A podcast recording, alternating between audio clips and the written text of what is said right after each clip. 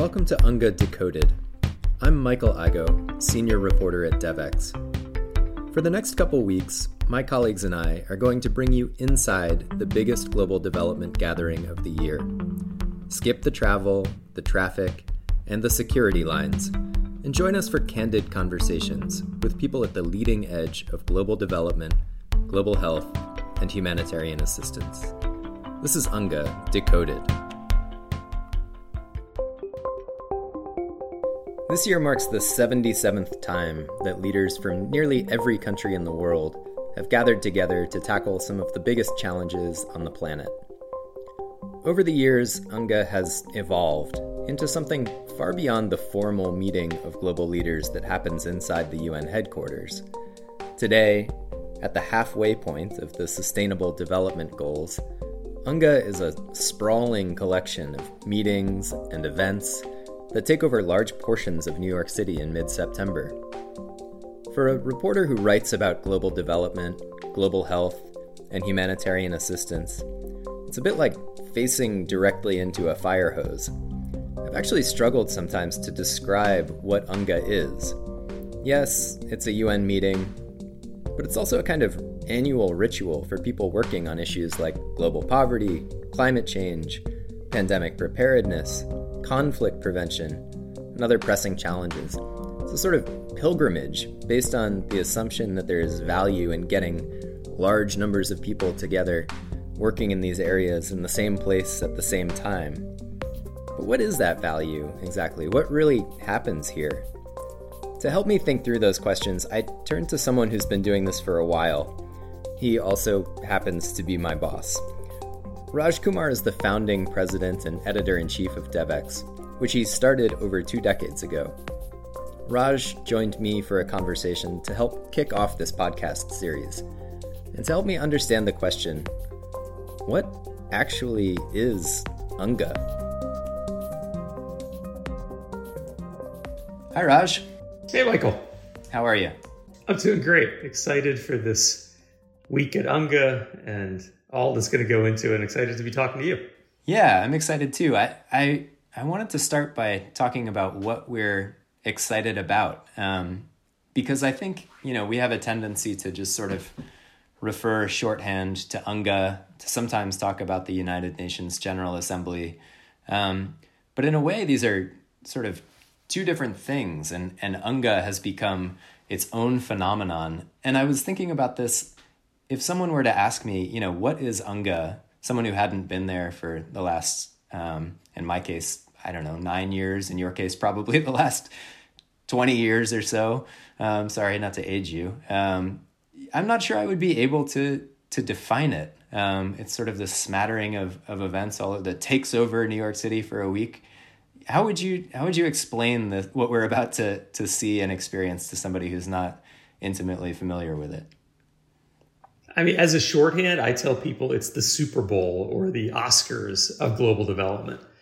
And what I mean by that is, of course, you know, there's the main event, uh, which is these official meetings that happen inside the UN Secretariat building, but there's so much else around that. And really, for our community, it has become this big marker. It's kind of a moment to reset and think about where we're headed. And you know, it's getting more and more attention. And you know, during the pandemic, of course, it went virtual. Last year, it was kind of semi-virtual. But there's a real hunger to be back um, because in the many issues that get covered during that week, from climate to global education to global health, you know, there are very few moments when world leaders and leaders across sectors get together in one place, and and that's what happens in Manhattan. Um, and it's it's a really special moment. There's lots of skepticism around it too, which we should talk about. But but I do think it has grown and grown for a reason. Yeah, I, I do want to to get into that. Um, you know, I I'll share my skepticism, and then you can convince me um, why uh, why everyone should be um, traveling to New York to to talk about these issues every year. Um, you know, it, I love the the Super Bowl of development idea, but I wonder like does anybody ever win or or the Oscars? You know, we don't really have. Uh, I, sometimes it feels like you go to UNGA and um, there's discussion of all of these really intractable giant challenges and then everybody goes home and, and then you come back next year and do it all over again. Um, you know, how would you, if someone were to say, you know, it can't possibly make sense for, for people to fly to New York every year um, to talk about climate change, you know, for example, um, where do you see the progress in this? Is it, is it really driving significant action on some of these issues? Yeah, that is the core criticism. I think you put it really well. And I think there's a lot of truth to that. Um, you know, this is not a pledging conference. Of course, this year the Global Fund will have their replenishment there. So there's some dollars attached that we'll be reporting on.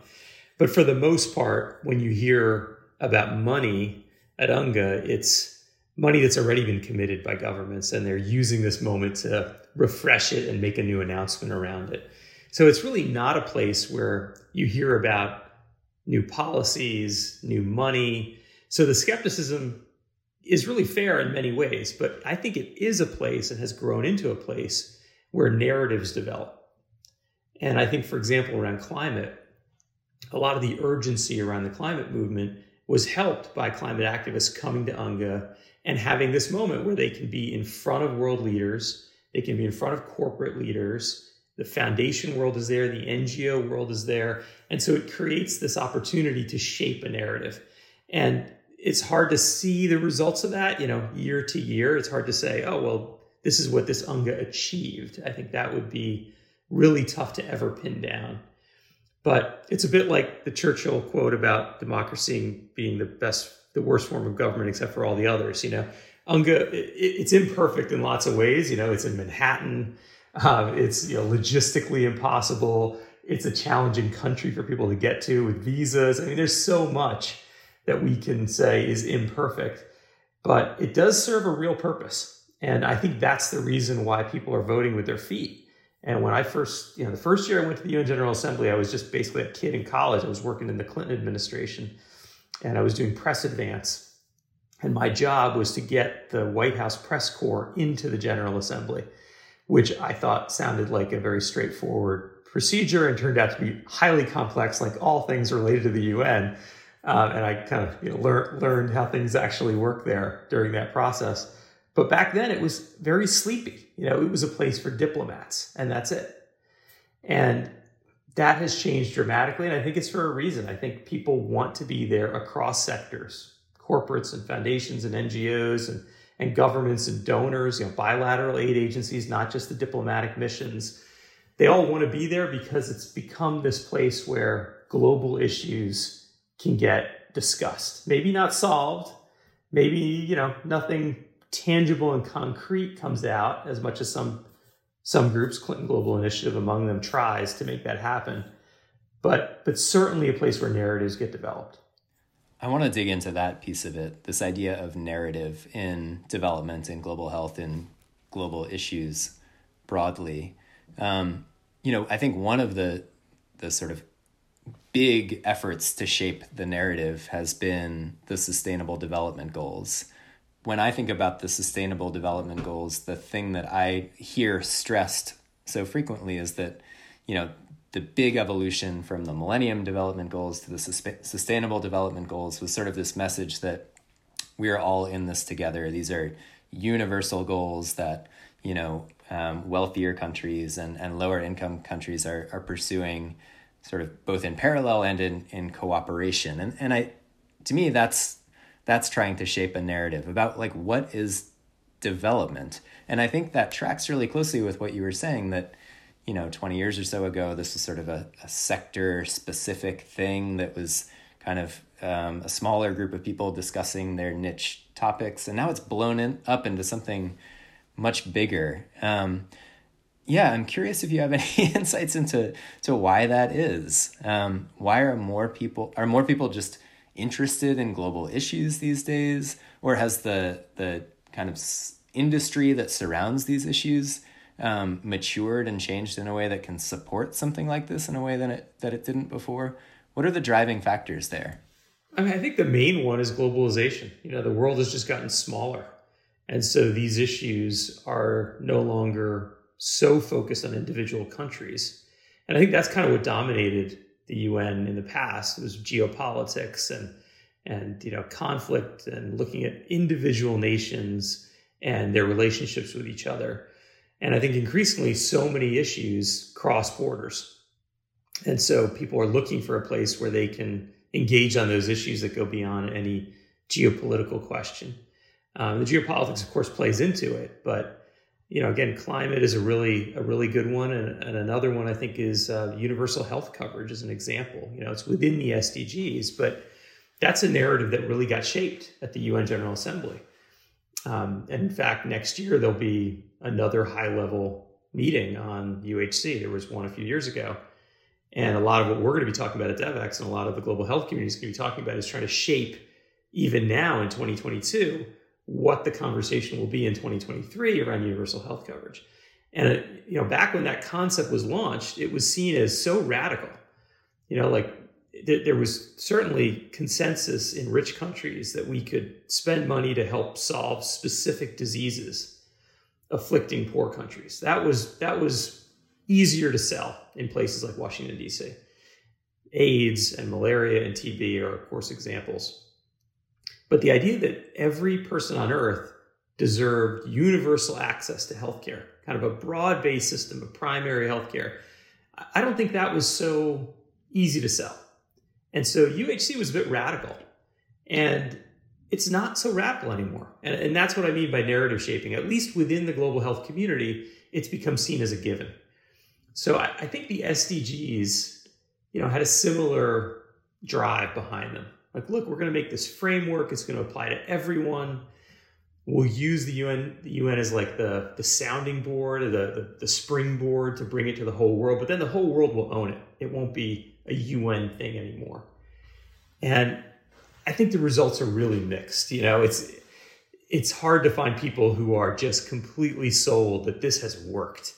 Um, and so, you know, I, on the other hand, it's hard to find like what's the alternative. What do you do with the SDGs? I, in fact, you know, when I interviewed Bill Gates for DevEx World, I asked him about this and sort of like, what's the alternative? You know, what else do we do? Yes, we're way behind. We're slipping further behind, but but what? You know, um, now, some countries, some communities have really picked up on these SDGs. A lot of the private sector has. But what does it mean tangibly? You know, like what can you point to and, and say, hey, this is what these things have achieved? It's harder. It's it's harder to find that. Um, I also think the context has really changed. You know, like I, I remember being there at you know General Assembly in 2015 when the SDGs were were ratified. Um, and back then, things in the donor countries and the rich countries were generally going pretty well. You know, we'd come out of the financial crisis, things were basically good. And so this was a chance to say, okay, the, the, the Millennium Development Goals were at least partly successful and they were a good galvanizing force. Let's kind of take them to the next level. And, you know, the rich countries that are doing pretty well are going to create new energy and impetus to support poor countries But look at the context now. I mean, just a year later, we had a consequential presidential election in the US. So you've got democracy in, in question in much of the Western world. Look at the, the energy crisis happening now in Europe, the geopolitical crisis, Ukraine, Russia, US. Look at the China US rift, how much that's grown. So the donor countries are in a very different position. And I think in 2022, it's hard for them to talk about the SDGs it's hard for them to make this their top priority issue when they're so focused domestically. So I think the context has just really shifted. Um, and I do think this is going to be one of the topics people in the development community are going to wrestle with during this year's UNGA is, you know, what do we do about these SDGs? How do we reframe them or get new energy behind them uh, if we really care about the issues that, that are framed within them?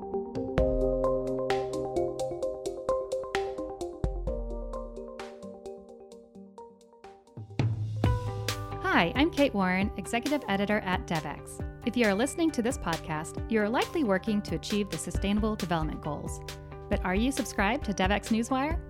Global development can be a fast moving, complex sector. Our team of global reporters work every day to bring you the news you need to make sense of it all. In DevEx Newswire, we keep you up to date on issues ranging from climate change financing to gender equality and global health to transforming the food system all in a fun to read, free newsletter delivered directly to you five days a week. Join the hundreds of thousands of global development professionals who receive DevEx Newswire and visit devex.com slash newsletters to sign up to this free newsletter today.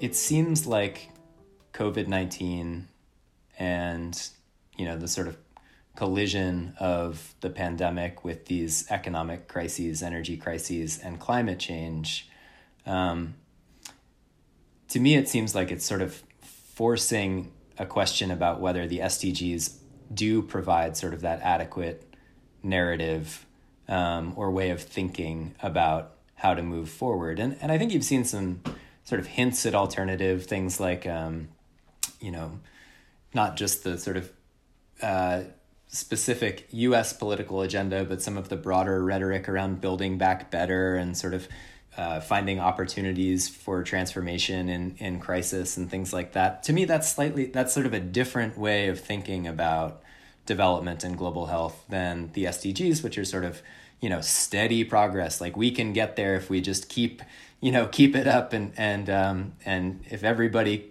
you know cooperates, we can finally um, you know get to the the end of the race on some of these critical challenges. And now it seems like do we have to rebuild the world in a completely different way? And you know, what's the sort of development agenda that's going to tell us how to do that? Um, so for, for me, this idea of thinking about these as, as sort of competing narratives or, or just almost heuristics, like how should I think about and live in this current moment? Maybe like steady progress towards some development goals is helpful, or maybe like completely rethinking the way that we provide global health security is what needs to happen.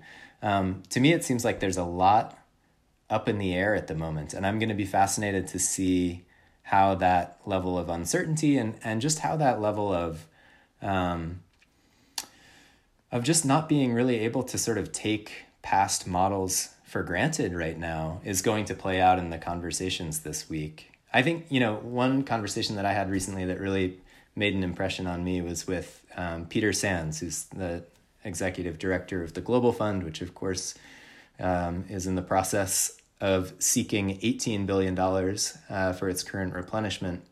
And what he said to me was that, you know, all of these pressures, all of these um, crisis factors, um, particularly when you look at, you know, the pressures that lower income countries are facing with debt um, and, you know, public budgets being strapped, all of those things make it more difficult um, for the Global Fund to raise $18 billion. They also make it more important for the Global Fund to raise $18 billion.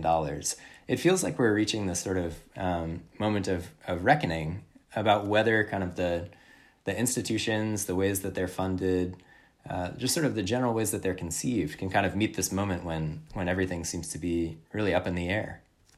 Yeah, I agree. And I think it's kind of a crisis of leadership as well. You know, like where is the leadership in the global community for these issues? Um, where is their attention and their focus, especially when there's so much to worry about domestically? And I think it's a real tension. You know, the SDGs, there's a lot to a lot of good things about them. You know, the framework is really carefully thought through. There's all these indicators. It's something that you know you can at least try to measure against. It has a long-term way of thinking but I think it's always appealed more to intellectuals. You know, it's appealed as like an intellectual framework that you can think about to people who like to analyze the world. It's never really got people in the gut. You know, it's it's been hard to kind of get an emotional response to the SDGs. And I think that's sort of where it competes with on the political agenda. And it's much easier to get an emotional response around the climate emergency you know, when people see flooding and storms and drought, it's much easier on the food crisis, you know, where people all over the world in rich countries and poor ones are seeing their food prices spike and, and shortages. You know, those are things you can kind of get a visceral reaction to. And, you know, I think we might just have to get to a point where we see the SDGs as this analytical framework that's helpful at a certain level. It's a bit abstract and it's useful to you know leaders in the foundation world and the NGO world and the policy making world, but but maybe it isn't the thing that is going to stir the masses and is going to move politics, and we need other things to do that. So it is a challenging moment because we need competition I think, against the forces pushing governments and countries to just look inside their own borders and to say, you know, let's burn a lot more coal right now because we just don't have a choice. You know, we, we need a we need a counter narrative. And maybe that's what will come out of this year's UNGA week is kind of some thinking around what could that counter narrative be. Yeah. So what are you going to be watching um, this week? We've mentioned the global fund replenishment. That's a big one. To me, that's probably one of the more. I mean, it's an interesting um, example because it's it's both significant in terms of the specific funding going to HIV, tuberculosis, and malaria, and you know will really have significant bearing on the ability to implement programs um, to tackle those three diseases. But it is, it's also sort of this barometer for sort of you know who's really coming to the table here. Um, each country you know has the opportunity to sort of make a pledge, and some of them you know likely. Uh, overperform, some underperform. There's just disappointment. There's surprises and, and maybe some some reason for optimism. So that's an interesting one to me because it speaks a little bit more. It sort of takes the the temperature of of where different donors are and and how um, the institutions are are interacting with them. Are there other big either issues that you think will be in focus this week or specific opportunities to to kind of get a sense of where we are on some of these these bigger questions? Yeah, I think so, and I think you're right to point out the global fund because you know it in a way it's sort of the bridge between the two eras in global health. You know, it, it comes out of this era of vertical funding instruments, you know, political support around disease specific areas like HIV.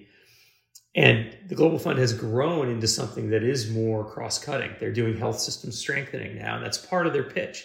They even do a lot more around pandemic preparedness. It's a big part of their replenishment argument.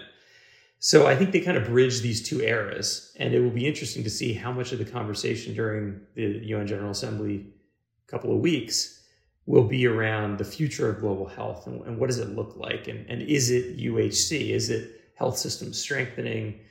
Um, given that the pandemic is still with us, the COVID pandemic, you know, is there going to be a lot of focus on COVID in particular? and how to get vaccination rates and boosters up and even still treatment availability is low in much of the world? Or will countries sort of say oh yeah we've been there and done that. You know that's kind of in the rearview mirror. So i'm really interested to to see what this global health conversation evolves into. You know this is also a really important year for global education. Um, you know everybody knows that global education has generally been failing the world bank has called it a learning crisis and that was before the pandemic and then things got just so much worse as kids all over the world were, you know, out of school for, for in some cases, a couple of years. Um, in, in many cases, there's still kids who are not, you know, entirely back to normal in their school systems. So, you know, education is going to be a big one, and there's a transforming education summit, the test that's going to happen this year during UNGA.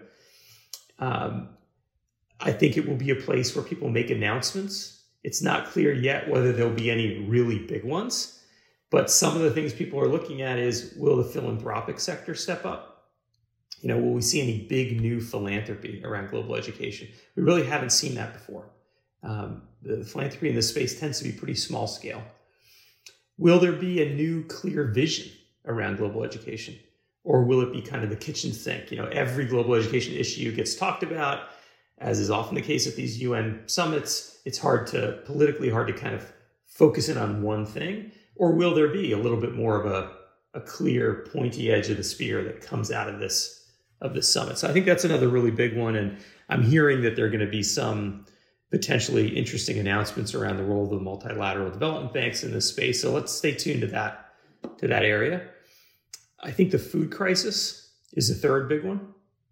Um, that's going to be talked about a lot. I mean, there's many places in the world that are facing severe hunger. Uh, the Horn of Africa was, you know, we've been reporting on at DevEx as a particular one. So I think there's going to be a lot of conversation about that because, like climate, it's one of these issues that everyone is starting to feel in rich countries and in poor ones. And it is a visceral issue. Maybe unlike the SDGs, it gets people in the gut. And then maybe lastly, a really narrow thing, which is localization. You know, in our space, there's lots of conversation around localization. USAID is going to be there. um, at the General Assembly. There's going to be lots of conversation on this. I'm moderating a session that's brought to um, to the General Assembly week by the Hilton Foundation, the Skoll Foundation.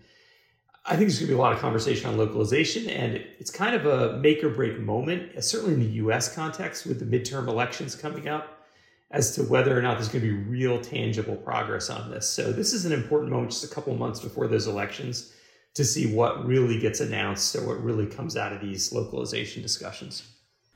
And you know, just in anticipation that this podcast episode might go a little bit uh, to a, slightly broader audience, I want to be clear that lo- when we talk about localization, we mean shifting funding, decision making authority um, from sort of the the donor headquarters or um, you know associated community of U.S. and international organizations to the communities where those programs are are operating, um, and that comes with funding implications, comes with programmatic and uh, program design implications, and a, a whole range of things. Um, yeah, certainly an issue that we're tracking closely. And on each of these four issues, Raj, I'm reminded, and I, I try to keep in mind that you know UNGA, like all of these kind of big gatherings, these big global summits. I mean, it creates media events and it creates like an occasion for institutions to talk about what they're doing or to make an announcement um, because something might be trending on Twitter or whatever.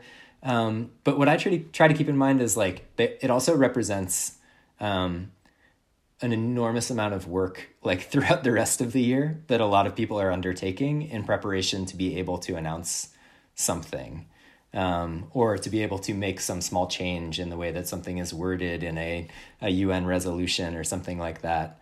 Um, so, you know, I, I think that's part of what I really have appreciated about reporting deeply on these issues is that you get to see a lot of that behind the scenes stuff that happens.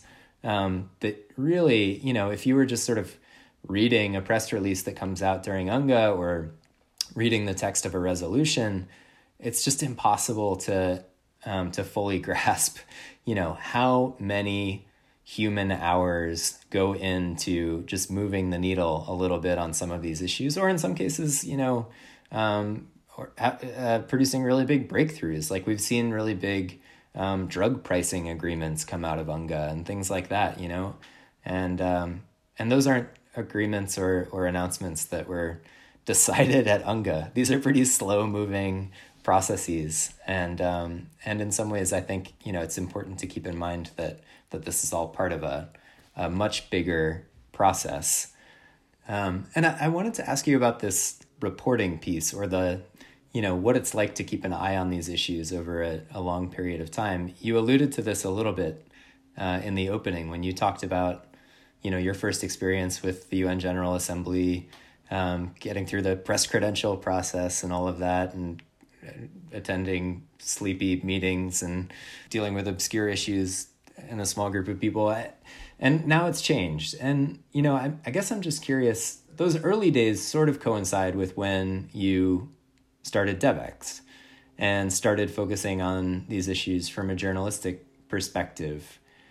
And I'd be curious to hear what it's been like to to continue doing that as the prominence and just sort of general consciousness around these issues has changed because now, you know, there's not a more important issue right now than global health, and even specifically sort of global health security.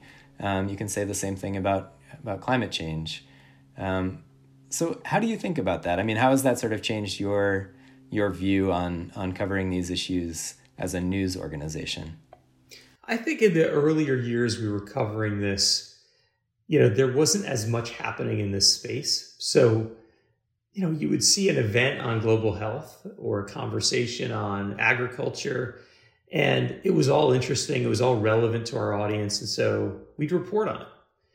And and now, as this has become this really big week, just chock full of events and conversations and announcements, we've got to be a little bit more skeptical. And we try to be when we hear governments say, we're committing this much money to this issue to be able to go back and say, well, wait a second, what is this? Is this new? Is this significant? Um, you know, what did you announce last year? and did you fulfill that promise? So to try to be, to bring some really healthy journalistic skepticism to, you know, the circus that is Unga Week, right? Um, I think that's more and more important that we that we do our jobs as journalists in that way this week. At the same time, I think it's really important that we figure out what are those seeds that are being planted that are going to affect the narrative, that are going to lead to policy shifts or new funding down the road. And because there's only so much we can cover, I think we've got a big responsibility in picking what those topics are and finding those seeds and, and giving the right attention to the right things. Um, and there's a natural inclination to say, well, you know, let's listen to what the Secretary General is saying, or let's listen to what you know world leaders are saying. But we've got to be careful because sometimes actually the most exciting things happening during a week like the UN General Assembly are coming from small local organizations or from social entrepreneurs or from a small coalition of actors, you know, and finding that nugget of exciting activity that will in the future lead to something significant. That's really important for us to to make sure we're elevating.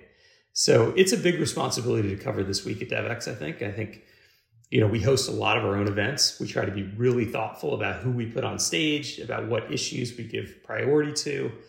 And when we go out there and cover these issues, we try to bring that same combination of healthy skepticism and, you know, real thoughtfulness about what's possible and, and the kind of good work that a lot of people in our sector are trying to get done. Well, I think it's going to be a fun week. This is actually my my first time back in New York uh, since the pandemic, and I, to be honest with you, I wasn't sure if the sort of whole Unga phenomenon would would make it through. Uh, you know, there's some tendency to think maybe people have a, a moment to reflect on whether it does make sense to to travel to New York to go to side events. Um, but clearly, they've decided that it does. Um, but I'm I'm really looking forward to it and really looking forward to to seeing what comes out of it. Well, Raj, thanks so much. It's been great talking with you. Thanks, everybody. Thanks, Michael. Thanks for listening to UNGA Decoded. We'll be bringing you more interviews from the UN General Assembly throughout the next week. If you enjoyed today's episode, please do share it with friends, family, and colleagues, and you can also leave us a rating or a review on Apple Podcasts. If you've been to UNGA and have some thoughts, or if you just want to share some feedback on this episode, we'd love to hear from you. You can find us on social media at DevEx and at AlterIgo.